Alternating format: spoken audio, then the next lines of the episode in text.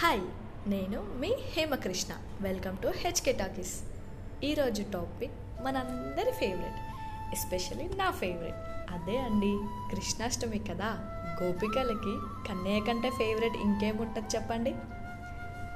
మనకి చాలాసార్లు కృష్ణుణ్ణి ప్రేమగా కన్నయ్య అని పిలవడం అలవాటైపోయింది. ఈ నందగోపాలుడి గురించి చెప్పడానికి ఎంత మాట్లాడినా తక్కువే. ఇంకా తను చేసే ఈ మాయలీలలకి హద్దే లేదు. మధుర దేశంలో ప్రజలని కంసమహారాజు హింసించేవాడు.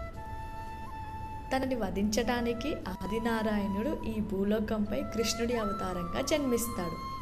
అలా దేవకి వసుదేవుల అష్టమపుత్రుడు ఈ చిన్ని కృష్ణుడు. మధురకి రాజైన కంసమహారాజు తన చావుకి కృష్ణుడి చేతిలోనే ఉంది అని తెలుసుకుంటాడు.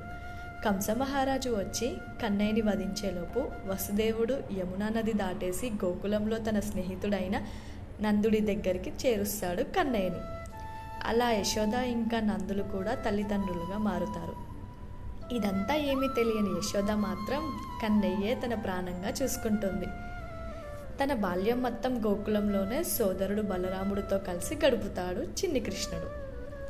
వెన్న దొంగతనం చేసేవాడు అత్త కొడల మధ్య చిచ్చు పెట్టేవాడు ఉట్టి పగలు కొట్టేవాడు గోపికలని అల్లరి చేసేవాడు. ఇలా ఒకటా రెండా తన అల్లరి చేష్టలకి విసిగిపోయేది యశోద.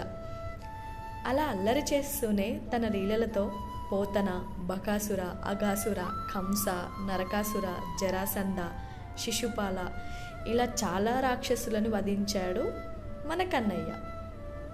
కేవలం రాక్షసులను వధించడమే కాకుండా రాధాకృష్ణుల ప్రేమతో ఈ లోకంలో అసలు ప్రేమ అంటే ఏంటి అని నిరూపిస్తాడు. ఇంకా తన అందమైన వేణుగానంతో అందరి మనసులు దోచేస్తాడు ఈ చిన్ని కృష్ణుడు.